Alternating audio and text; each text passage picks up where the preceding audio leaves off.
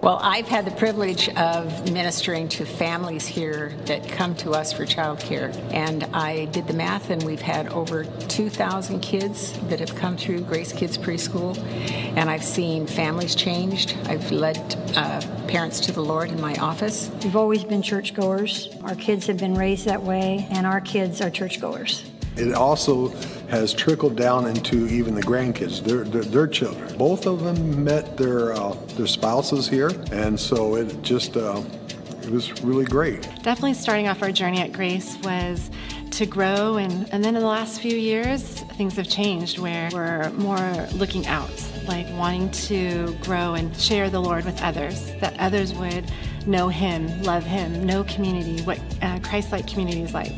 It, it has blessed us. We, we've been through hard times and stuff, but the Lord was always there to give us a good foundation and, and they let us work us through. And we went through some de- devastating stuff, but you know, it, it all turned out for the better. I think over the course of like the last, you know, nineteen years, there's been like different seasons, but the community aspect has always been there. I've been pastoring fifty-one years. I still feel like a rookie, and this church is helping me become more mature. That's true. It is really true. To feel seen is really powerful. I feel like to know that other brothers and sisters in Christ, we could come together, share our struggles, share the hard things, share the joys. And so to have people to do life with, that's grown us even more. When I sh- tour parents in our preschool, I'm very pleased to say this church has been here over one hundred years, and it's been the same church, that it hasn't changed. And knowing the different pastors that have been here and their commitment to the Word, this is a gem in our community, and it's had an impact in this area, so that speaks very well for the people who have stayed faithful and encourages us to keep on going. This is the church that God put us in. This is where we were placed. People will go where they want to go or where they feel they're being fed, and I think we've always felt that we were being fed here, and we have benefited from that in so many ways. Yes. So many ways. Is someone going through something that they need to talk to someone and they need guidance, and what the world is giving them is not helping, can we be that place? We've had probably six or seven girls from my daughter's soccer team start coming to church, and they make up like half the middle school youth group. So it's beautiful to see like how God's using our family in in a evangelical way. Through, through thick and thin, when God calls your heart, you stay, and um, that's what led us to stay, uh, just being faithful to where He calls you. I'm seeing the growth of this church. I'm seeing like um, the gospel being preached. Mm. I'm seeing teams go out to you know different countries, and I, so I feel like I see the growth, and I. I sense like the life that's in this church. I feel like the Holy Spirit's moving. It's really cool to see that, you know, God gave us that hope, but it's being realized just that, like, because at that point, it could, I mean, it could, it could have all went, gone downhill, mm-hmm. but God's like, no, ha- stay here, have hope, because mm-hmm. I will, I will uh, do the work of shining brighter than before. So.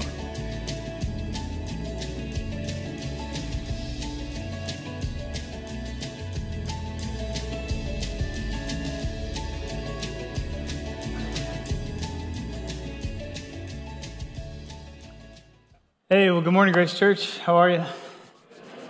Good? Good, good. You look good, smell good, sound good.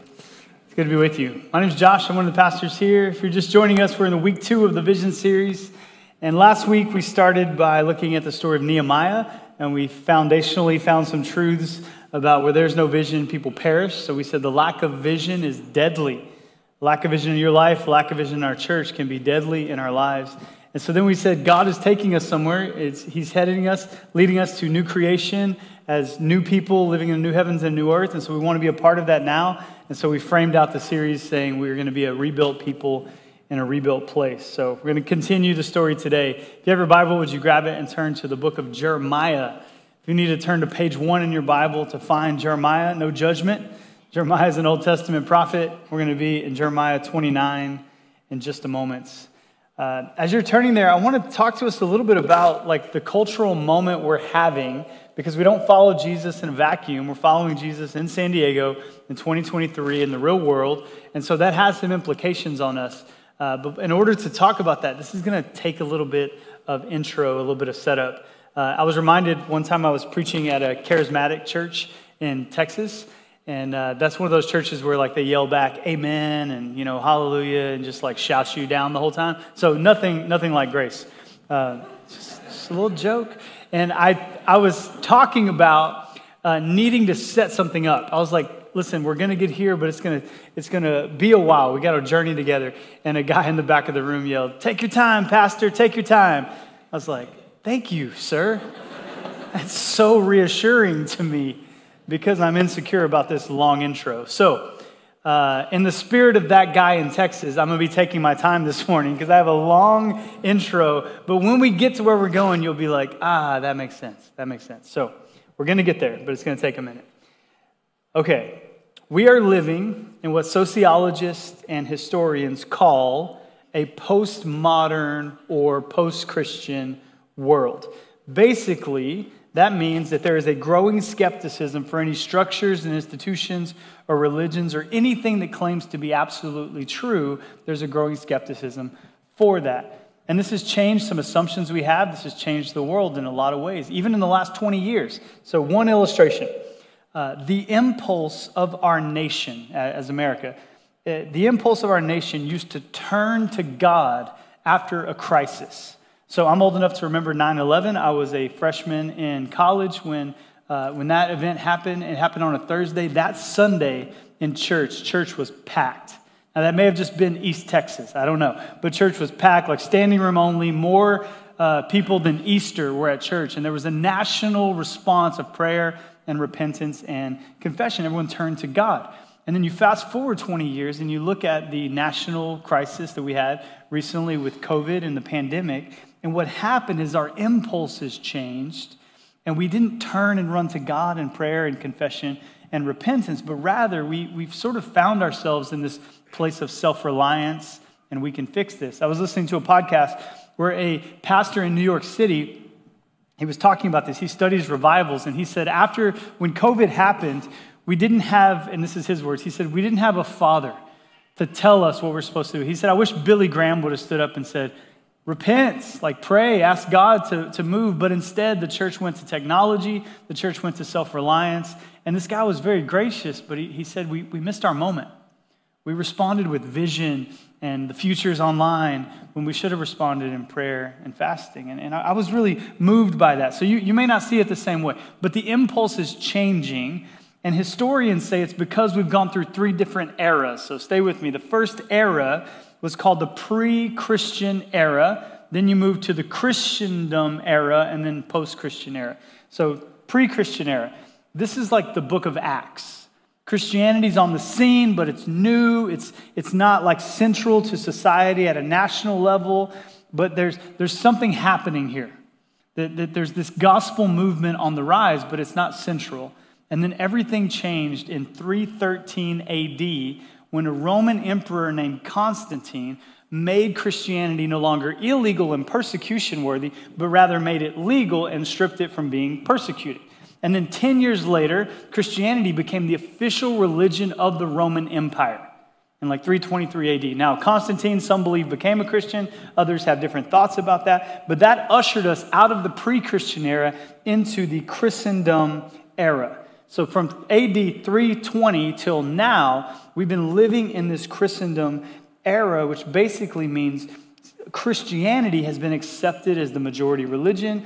Social and legal standards in the way of society have, have reflected Christian values. Now, of course, this has ebbed and flowed throughout history, but just, just think for a moment about like uh, the, the Revolutionary War era where Thomas Edison, not Thomas Edison, sorry, Thomas Jefferson, uh, very different Thomases, um, different historical functions. Thomas Jefferson, when he wrote the Declaration of Independence, it almost sounds Christian. There's this, this like men and women are created equal and endowed by the Creator. All men are created equal, endowed by the Creator by certain rights, with life, liberty, the pursuit of happiness, that we have under God on our money. The Pledge of Allegiance references a world under God. So that's that's that Christianity influence at the, at the center of culture. Now, I saw something recently that talked about uh, a typical day in the life of a bank in London in eighteen fifty. So their schedule. What did a bank do in their schedule of the day in eighteen fifty in London? And the first thing they did at eight thirty in the morning, from the C E O to the janitor, everyone, every employee at the bank met in the lobby for a time of corporate morning prayer. eighteen fifty. Just rewind your mind. What were they doing in the bank? They met to pray. First thing, can you imagine your job tomorrow being like, hey, eight thirty, we're saying the Lord's Prayer in the lobby. You better be there. Uh, can, some of you work at Christian institutions that don't even do that kind of thing. Like, that just seems crazy. And yet that's what was happening in London in eighteen fifty. So what this means is think, think of the Christendom era as like Christianity is the faith, Christians are the believers in the faith, but Christendom is the collective culture and institutions in the universities and the ministries of the debate uh, of the faith. Now, there is a great debate on whether or not this has been good for Christianity. Great debate. I have written multiple papers on this, on whether or not what Constantine did in three twenty was good for Christianity. So that, that that's it's widely debated whether or not this is good, but it's it's happened. This is just historically true, and it's changing right before our eyes. Uh, I remember my senior year of high school. This is like the year two thousand one, again in East Texas. This is the year that prayer was removed from public schools. I have a memory of this because uh, here's, here's why I remember it. High school football, this is why. Our junior year, you would pray before the game. Like a local pastor would come and get on the mic and pray before the game. And then our senior year, you couldn't pray before the games anymore. That was taken away from America. You couldn't pray anymore. And so there was a moment of silence that would happen. And you'd be standing there and the announcers would be like, you know, hey, we're going to have our moment of silence. And then the crowd would start, like almost like in, they would start saying the Lord's Prayer. Like in the moment of silence, like you just hear this mumble, our Father, who art in heaven, hallowed be thy name. Like it would just take across the arena of the Lord's Prayer of us, us Southeast Texas people defying the governments to pray during the moment of silence. Like I, I remember this. And there is, again, a great question on whether or not that's good. Here's why. You could believe you were a Christian just by being American. You're a Christian by association. So to share the gospel with someone, you almost had to convince them they weren't a Christian so that they might, in fact, become a Christian. So it's a great debate on what's happening. Then that moved into what we're experiencing now is the sun is setting on the Christendom world, and we've moved into the post-Christendom world. Now, this started with the Enlightenment, and many others go back further, but it's happening more and more now. And this isn't the same as pre-Christianity. This moves beyond Christianity. So Mark Sayers, who I've learned a lot from, says this.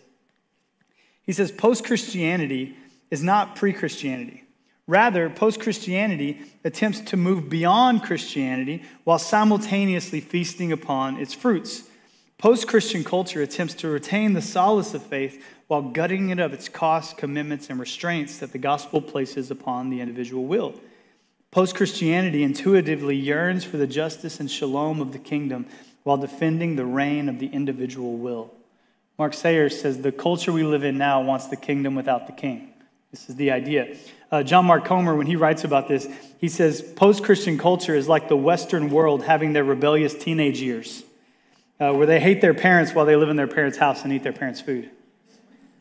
And so in other words, this the moment we're having right now is surrounded by and built on Christian values, yet it's trying to move beyond them while not recognizing that that's how they got there. So here's what I mean. You can't take survival of the fittest philosophical beliefs and somehow land at caring for the poor and marginalized. You don't get that. You don't get survival of the fittest to care for the marginalized. That's a distinctly Christian value. The, the value of Imago Dei, the theology of Imago Dei says I should, by like my joy, I should inconvenience myself for the sake of the marginalized. That's a Christian value. That belongs to the kingdom, and yet the world comes along and, and they want to have compassion and empathy and justice and all these things that actually only come from Christ. And so you've, you've probably felt this. The post-Christian world is not amoral. It's very moral. There are new laws that we must follow. There are new structures we must obey. There are new religious creeds. And, and this is where cancel culture comes from. How do you get canceled? You don't obey something you're supposed to obey. You don't change your, you know, Instagram profile picture to the right thing that month that you're supposed to change it to that month. I know that's a kind of an old dated illustration, but you remember, you remember the pressure of like, oh no, am I doing the black square? Oh no, am I doing the, like who, who are we for this month? Who am I against this month? Like that was happening over and over again. And so you feel there's new laws. You add on top of that the ongoing isolation and radical individualism, and you have a, a society of anxiety and anger and frustration, wanting the kingdom without the king. You've, you've seen this. Maybe a, I've, I've I read a book about the, the secular creed, and it's a, it's about a yard sign. Maybe you've seen this yard sign. I brought a photo of this. Uh, this this is the cultural creed that we are now putting putting in our yard and living by. Um, and I, I don't have an opinion on this. I'm just simply sharing this with you. So if you if you have this sign in your yard, uh, that's okay. You're you're safe here. I mean that. If you have stolen this sign from someone's yard and burned it, first off, not cool. Second, you're safe here too. Like this is this is what we're we're learning how to be people that live under the reign of King Jesus. But but do you know you I I know you know what I'm talking about. I know you feel it. That the sun is setting on Christendom and there's some changes happening. So here are the major shifts of the post-Christian world. Here are the shifts we're experiencing. Number one, from majority to minority. From the majority to the minority. Uh, Barna Institute just did the largest research study on millennials to date, and fifty-six percent of millennials identified as Christians. But within that fifty-six, they had subcategories. twenty-four percent identified as nomad Christians, which meant they didn't go to church, they grew up kind of around church, they probably said the Lord's Prayer during the moment of silence in East Texas football games. That's a nomad Christian. I don't do that, but I kind of identify that. Then they had habitual Christians, which have gone to church on Christmas and Easter, go sometimes, but their lifestyle is no different than the rest of the millennial world. And then they had what was defined as resilient disciples. And only eight percent of millennials uh, self-identified as they pray every day, they read their Bible every day, they live in Christian community, they, they live under the vision and the authority of the New Testament. Isn't that a great question? Do you live under the vision and the authority of the New Testament? Only eight percent of millennials said they are resilient disciples. And this is where we stole our mission statement from as Grace Church, that we want to make resilient disciples because they are the minority that, that see the vision Jesus has for the world as the vision they want to live under. So we have gone from the majority to the minority. Number two, from a place of honor to a place of shame. The government, high-level officials used to be led by Christians. All of the Ivy League schools in America used to be seminaries. Can you even imagine that? Used to be seminaries.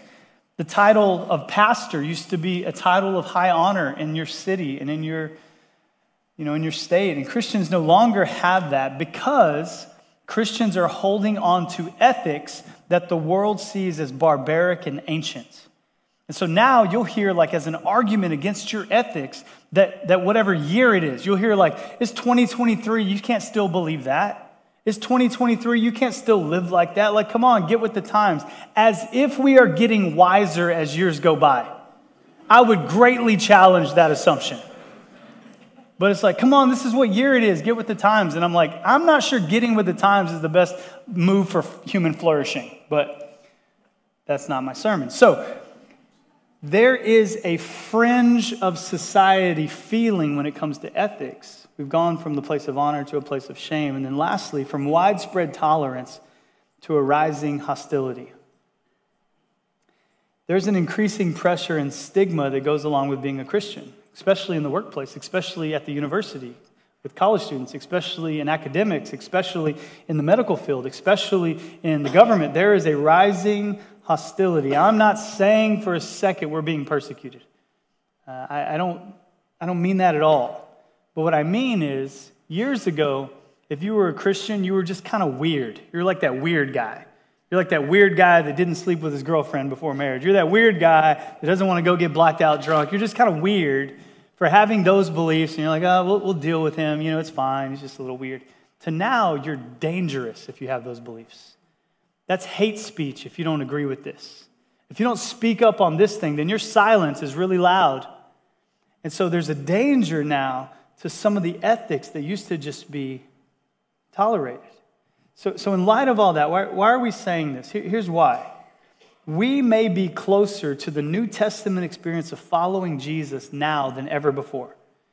Many, many of you, you, you you've You look at this and you're looking at the Bible and you're like, man, I, I don't know if I like this. I, I don't know if this is right. Like, I really like being the majority. I don't like being the minority. And I, I'm sure there's a tension even now about what, what is our vision of what God wants us to be in this world. And so we may not like this, but the Bible is very comfortable in this space. It even has a word that it uses for Christians in this space, and the word is exile.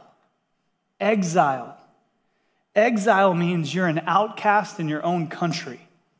It means that you're an alien in a place where the dominant values run counter to your personal values given by God. Historian Lee Beach says exiles are those marginalized by their inability and unwillingness to conform to the tyranny of the majority opinion. We are exiles. We are where we don't want to be, and we're separated from our homes. And again, this may feel new to some of us. You may not like this. This is the reality that's happening in our cultural moment. And you may not like it. It may feel new to you, but this is not new to the people of God in the New Testament, and it's not new to the people of God in the Old Testament. This language is pervasive. This is where we looked at uh, Nehemiah last week. They, the people of God are in exile. This is where Jeremiah comes from. So after years of God sending prophets to Israel to tell them, repent of your immorality, repent of your idolatry, repent of your injustice, they don't obey. And so God removes his pastoral shield from them, and Babylon invades the city, destroys the temple. Some of the people are kept in Jerusalem, but others are forced seven hundred miles east to live as strangers in a new land, completely out of place. So if you have any church background, think of the story of Daniel and the lion's den. That's in exile. Think of Shadrach, Meshach, and Abednego in the fiery furnace. That's in exile. Think of Queen Esther. These stories are exile stories. And the prophet Jeremiah is used by God to write a letter to the exiles in Babylon from Jerusalem. He's in Jerusalem. He's writing seven hundred miles away. And here's the question. What does God say about living in exile? What is God's vision for a life in exile? How do you live for God in a culture that doesn't value God? That's the question.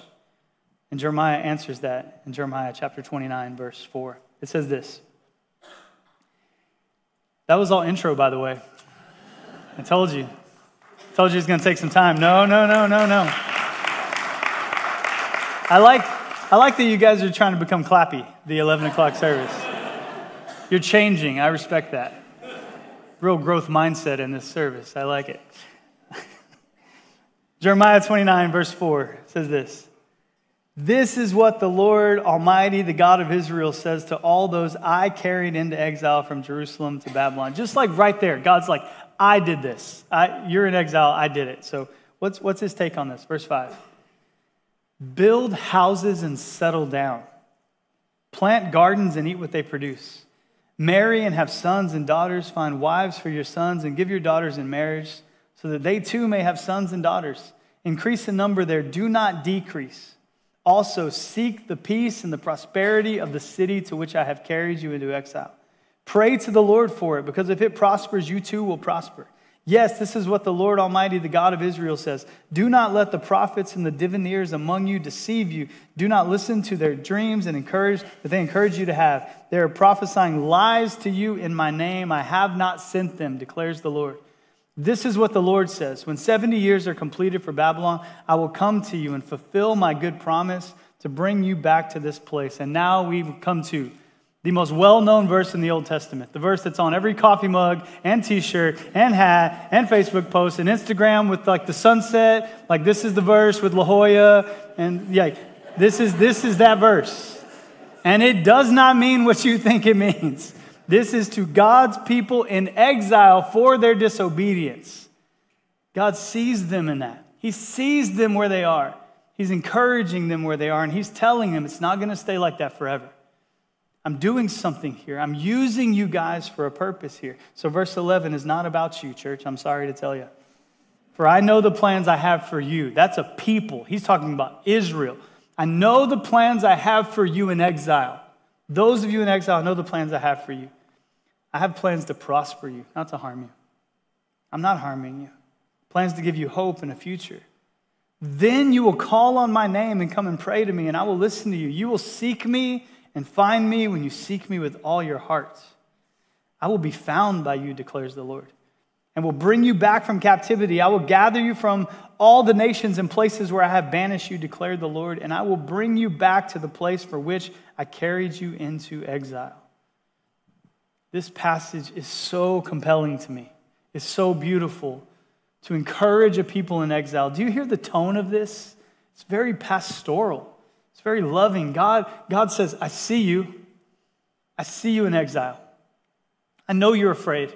I know everything doesn't make sense and it feels like you're the minority, but I'm actually with you. I am with you. And I have a vision for you to flourish in that city. And here's how you do it. You don't flourish by being against the city. The city is not your enemy.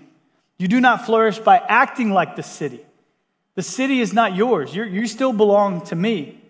You flourish by being for the city. Living for the city is God's vision for his people in exile. And then these false teachers, he references false teachers. You know what they were talking about? They were peddling a nostalgia for the past. They were like, remember what it used to be like. Remember the good old days. And they weren't living in the reality of now. And God says, don't listen to them. I haven't sent them.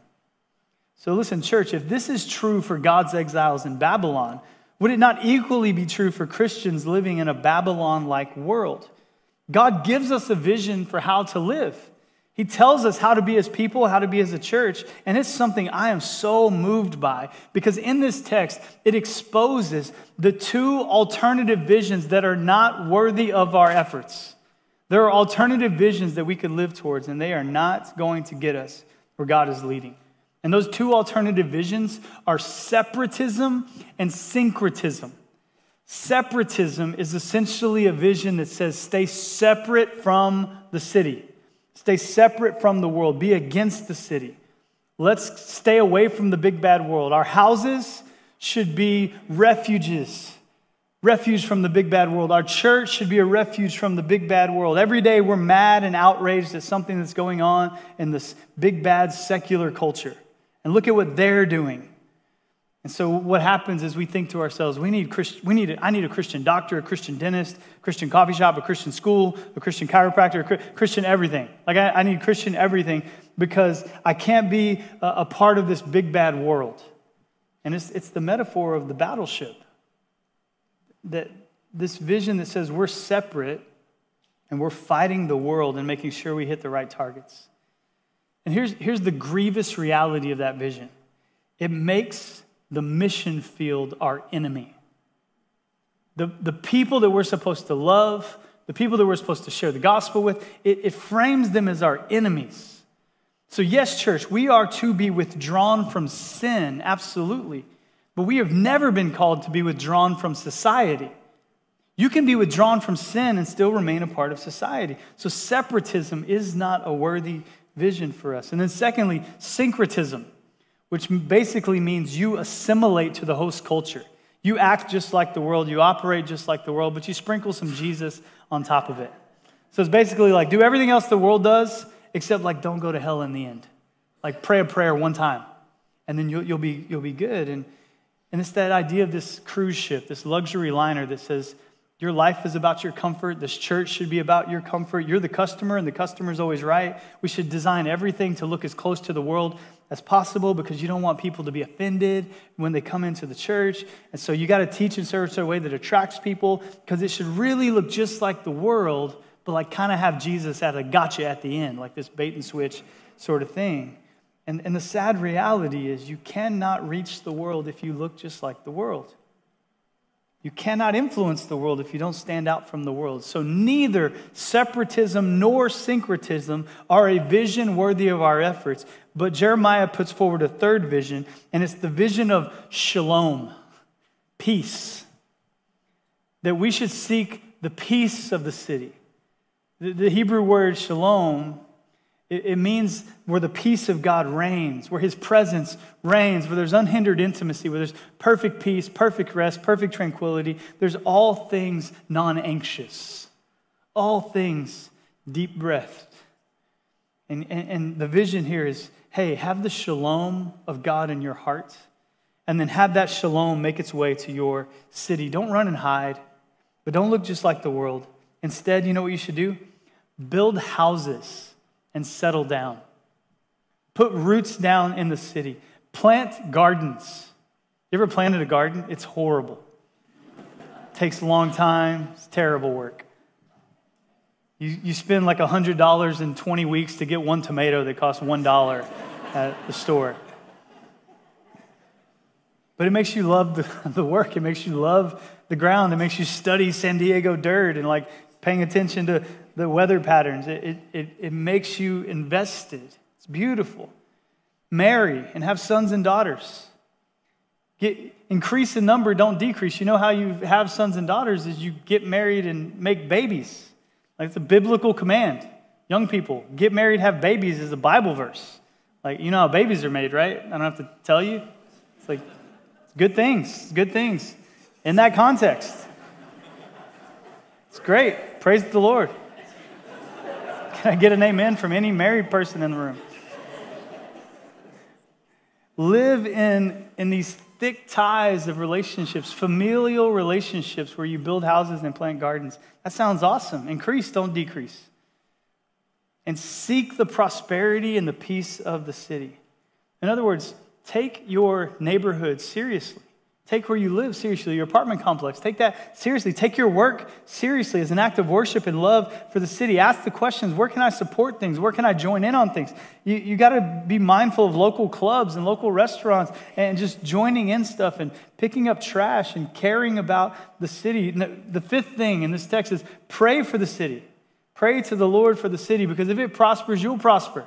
And that doesn't just mean like pray for the Padres in postseason time. Like last year, we were all praying for the city. Yeah, right. We were praying for the Padres, which is good. You could do that too. You should root for them. Uh, they're not playing right now. We're not talking about that. But you you start to love the things that happen in our city. Did you know San Diego was voted the number two best destination for vacation in twenty twenty-three, uh, behind New York City, which I disagree with greatly. Uh, but that's what we were voted. So wanting our city to flourish is an ask of God on the life of a believer. Did, do you think that way? Do you feel this? You pray to God for the city, seek the peace of the city, engage in the city. These are, these are beautiful concepts that God's saying, this is how exiles live. Number six, he says, don't, don't let the prophets lie to you. Don't be deceived by the false prophets. Don't listen to what they teach. They're, they're, they're lying to you. Don't listen to them. And then lastly, he says, seek me. Seek God here, which means God is working in our city and he's asking us to join him. It, it sounds like this vision says, be the best citizens of the city while having boundaries that prevent you from doing things that look just like the city, and making sure that you're engaged so that you're not separate from the city, joining in on P T A and local school boards and coaching soccer and bringing snacks and, and supporting local things, being vital to the city, putting God's glory on display anywhere that you can join in. Uh, for the last, like, I've gone like six times, so I'm weary of using this illustration, but I've gone like six or seven times to a local run club here in North Park. They meet on Wednesday nights, there's like a hundred of us, and we run five miles together. Doesn't that sound awful? So we all suffer together on Wednesday nights. I drop my kids at Awana's, then I go to the run club, and we run together. Any of you guys in the run club? Anybody? Nobody. Oh, if you, yes, what's up, my friend? It's awful. It's totally awful, but we do it. It's fun. It's great. And then they, we run together, and then they draw names for prizes at the end, and then they go to a local brewery and hang out and, you know, do things that you do at a brewery. So here, here's the tension oftentimes. You'll think to yourselves, man, what a great idea, like a local run club right there on El Cajon at Milestone Running, uh, right across from Taco Bell, which is not a good place for running because you're just like hungry. So here, here's the here's the typical Christian thinking. Um, man, that's a good idea. You know what we should do? Um, hey, pastor, you know what you should do at the church? You should have a, a run club that meets at Grace Church. You should have a Christian run club that prays before they run, you know, for injuries and stuff, and then runs and then comes back and you like read a Bible verse and get some snacks and like basically do the same thing, but just make it Christian. Like that's a typical way of thinking. I, I have thought that many times. What this text is saying is, no, no, no. Do you enjoy running? Join the local run club and see what you can do that is good news to the city, that blesses the city. How can you bring snacks? How can you bring something that blesses them? And then you start to think that way. And this text changes your approach because it says, go be an influencer with boundaries, but engaged. And then you go, wow, that's, that's beautiful. And then you look at the story of Daniel in the Bible, and you're like, man, this brother had influence, but they told him he couldn't pray. And he's like, that, that, that's a boundary I'm not crossing. Of course I'm praying. Throw him in the lion's den. The next morning he's petting lions. It's like no big deal, right? Shadrach, Meshach, and Abednego, they're like, we're not going to eat that food. Test us. Can we eat our own food? They eat our own food. They grow in influence. They're leading. They're well known. And they're like, you got to bow to the, the big statue. They're like, we're not bowing to the big statue. They're like, you better bow or we'll throw you in the fire. They're like, you can throw us in the fire. We're not going to bow. They go in the fire. Jesus, before he's born, meets him in the fire somehow, if you want to make your head explode. Pre-incarnate Christ is like, I'll walk with you guys in the fire. Like, there's no way to communicate how glorious those stories are when you start to see that God wants to use people in exile for his glory. But you've got to engage if you want to be used by God. And it's interesting when you look at church history about what worked and what didn't work. And so I, I love studying the, the era of pre-Christianity. And there's been many historians write about the distinctives of the early Christians. What did they do that allowed Christianity to be so explosive in their time period? Uh, Tim Keller recently wrote, uh, in the last couple of years, he wrote an article in The Atlantic outlining the five distinct things the early church did that allowed them to be exiles in Babylon, allowed them to stand out in a culture that didn't allow Christianity. And here were their five distinctives. Beautiful stuff. Number one, multiracial and multiethnic. The early church had Christian communities that didn't all look the same because they had a common identity in Christ that was more fundamental and more foundational than their racial identities. And so they came together as, as very different people groups, all under the lordship of Jesus, and that looked counterculture. That did not look like the Roman Empire. That stood in stark contrast to the Roman Empire. Number two, they were spread across socioeconomic lines.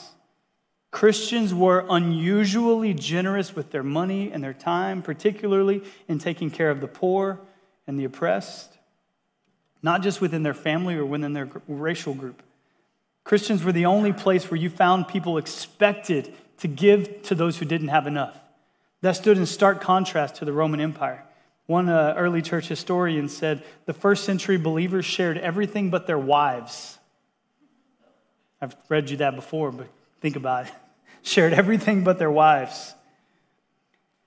So they were multi-ethnic, they were across socioeconomic lines. Number three, they had an active resistance of infanticide and abortion. There was a high value to advocate and protect the most vulnerable in society because everyone was made in the image of God. Christians were the first ones to start these places that rescued and adopted abandoned children. As early as A D one hundred, you see the sanctity of life terminology and ethic uh, pervading the early church. Unwanted babies were not simply thrown out in the early church because they would be brought in when the Roman world would, would cast them out. Number four, marriage and sexuality as between one man and one woman for until death. Christians were a sexual counterculture in the backdrop of the Roman world. They abstained from sex outside of one relationship, which is heterosexual marriage. This was in the midst of a society that, especially for married men, just said you could have sex with prostitutes or slaves or children or whatever you want. It's all perfectly fine. That was the world they lived in. And Christians came along and says, no, no, no. God, who created the world, created sex. He's designed it in such a way that the only relational container strong enough to hold the beauty, majesty, and mystery of human sexuality is marriage. And it was created by God and given by God. And it's covenantal. One man, one woman, until death do us part. And that stood in stark contrast to the world. And number five, nonviolence. Christians believe in non-retaliation and forgiving their enemies, and even those who were killing them in the arena during persecution, they did not fight back. Now, I felt the room is different now. I know, I know, but stay with me.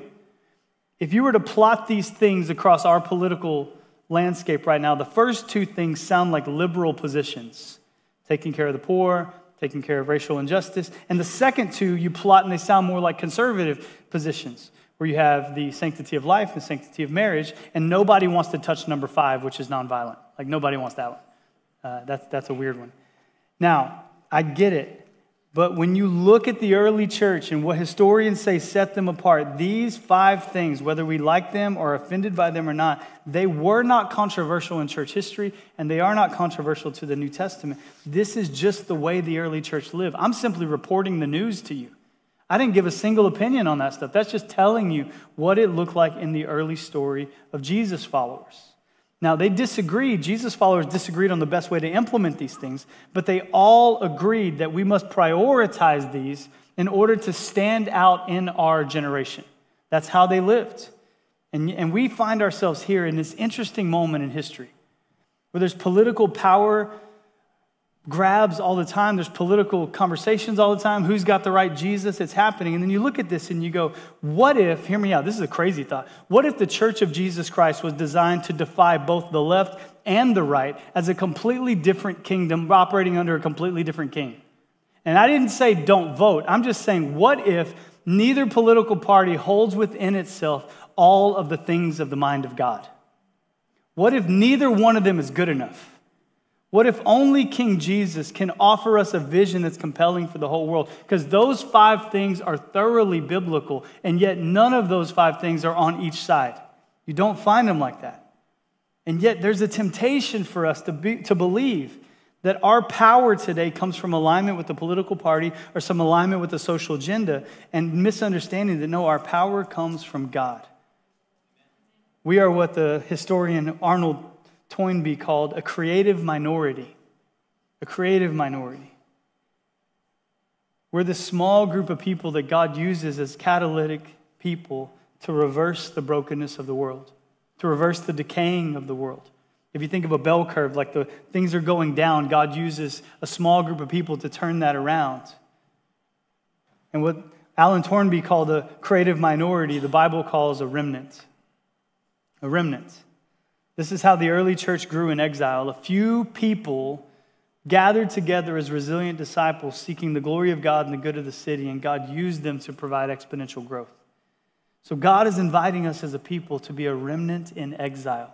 That's his vision for us in San Diego, and that is how God has always worked throughout history. In First Kings chapter nineteen, the prophet Elijah, he's so stressed out about Israel. He's like, they're never going to turn around. They're never going to get it together. This whole thing's a mess. And God encourages him in First Kings nineteen, and he tells uh, Elijah, don't worry, Elijah, I have a remnant. I have seven thousand people in Israel whose, whose knees have not bowed to Baal and whose mouths have not kissed him. I'm going to do something, Elijah, and I'm going to use a remnant. I'm going to use a minority to influence the majority. This is how God does it in the story, and there is no greater picture than Jesus Christ himself being the one true remnant.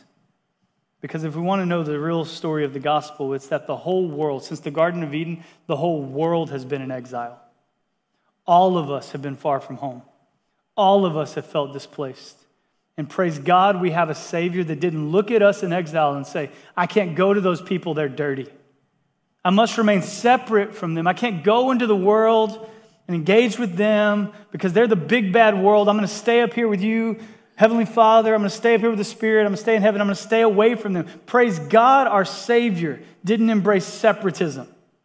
And praise God, our Savior didn't show up in the world and go, you know what, holiness doesn't matter. Like, I'm just going to do what everybody else does. I'm going to act like the world. No, he didn't do that either. He came into the world. He was in the world, but not of the world. And that's what he's asking of his disciples. That's what he's asking of us as followers of his way. He, you see this in the high priestly prayer at the end of the book of John. Jesus never prays that his disciples would be taken out of the world. He just prays they would be protected in the world.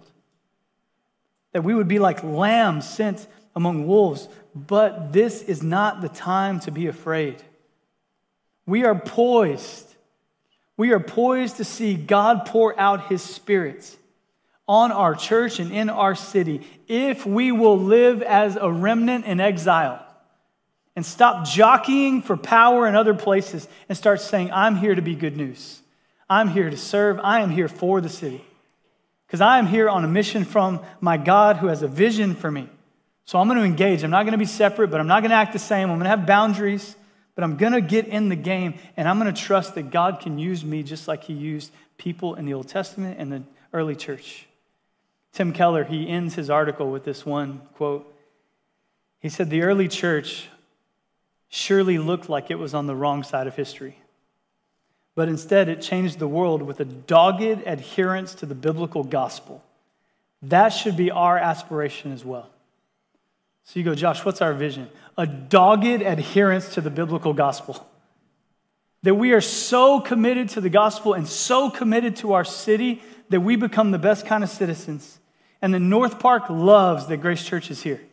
That we start to think about, even the questions we ask is, is um, what if we use that building for the city and not just for the church? What if this whole space was good news for our city, not just for our church? What if our house churches started to engage in places to be good news for the city, not just for our church? What if this became the lens by which we made decisions? We started to think this way and dream this way. And then what's so beautiful is if we live like this in a culture of individualism and isolation, people would see us living in deep relational unity, and they would say, man, that's so much more beautiful than what I'm experiencing. In, in, a, in a culture that's pleasure-seeking to no end, never finding satisfaction, they would look at us living wholly satisfied, non-anxious lives, and they would say, man, that seems so much better than this thing I'm pursuing. In a culture of chaos, they would look at us and see order, and they would see that we are under the lordship of Jesus. And they would say, man, that seems so much more beautiful than what I'm pursuing. The early church did this in a culture that said every day, Caesar is Lord, Caesar is Lord, Caesar is Lord. The early church walked the world in exile saying, no, Jesus is Lord. Jesus is Lord. Jesus is Lord. And God used them to turn the world upside down. And church, it's now our turn. It's our turn. And a vision that fights the city is not good enough. And a vision that's the same as the city is not good enough. But a vision that says we want to seek the peace of our city. We want to see God's presence reign in our city. Now you have something worth living for. And if we can do that as a church, and we can do that with our building, we can do that with our house churches, we can live like that for missionaries, then by God's grace, maybe he'll use us to pour out his spirit. Maybe he'll use us to see exponential growth of Christianity in our day. I would love to be a part of that. But in order for us to participate, we must repent of our separatism. If you're here and you're more of the battleship person and you go, I don't like the world, Josh, maybe you can surrender that to the Lord. Maybe you're here and you have the syncretism problem and you're like, truth is, I look just like the world, man. Like except for like a couple hours a week, I look just like the world. Then maybe you could surrender that to God and say, God, help me. Help me not be separate. Help me not be the same. But help me live in a way that seeks the peace of the city. If we can live like this and live together like this, then it's no, there's no possibility, there's no way to stop what's possible. So I want to pray that we would be these kind of people. Let's pray together. Father, we thank you for the possibility of being people that seek the good of the city. God, we thank you for your vision in Jeremiah twenty-nine that shows us how to live in exile. God, I pray that none of us leave church today afraid or worried or saddened by the story of our culture, God, but we leave trusting you, trusting that you put us here and that you see us and you have a plan for us. And your plan is prosperous. But God, we have to surrender. We have to surrender ourselves to you. God, forgive us for times where we wanted to be separate from the world. Forgive us for running and hiding from the world. God, sometimes that feels so much easier. And God, forgive us for acting just like the world, wanting the approval of the world. God, we repent that there are so many times that we've looked just like everybody else. And God, both of those are out of your design. I pray that we would be Christ-like in our jobs, Christ-like in our schools, Christ-like in our neighborhoods, and that where we go, the peace of God would go. God, give us your vision. Help us get excited about being in exile, because that's where you've placed us. We ask all of this in Jesus' name. Amen.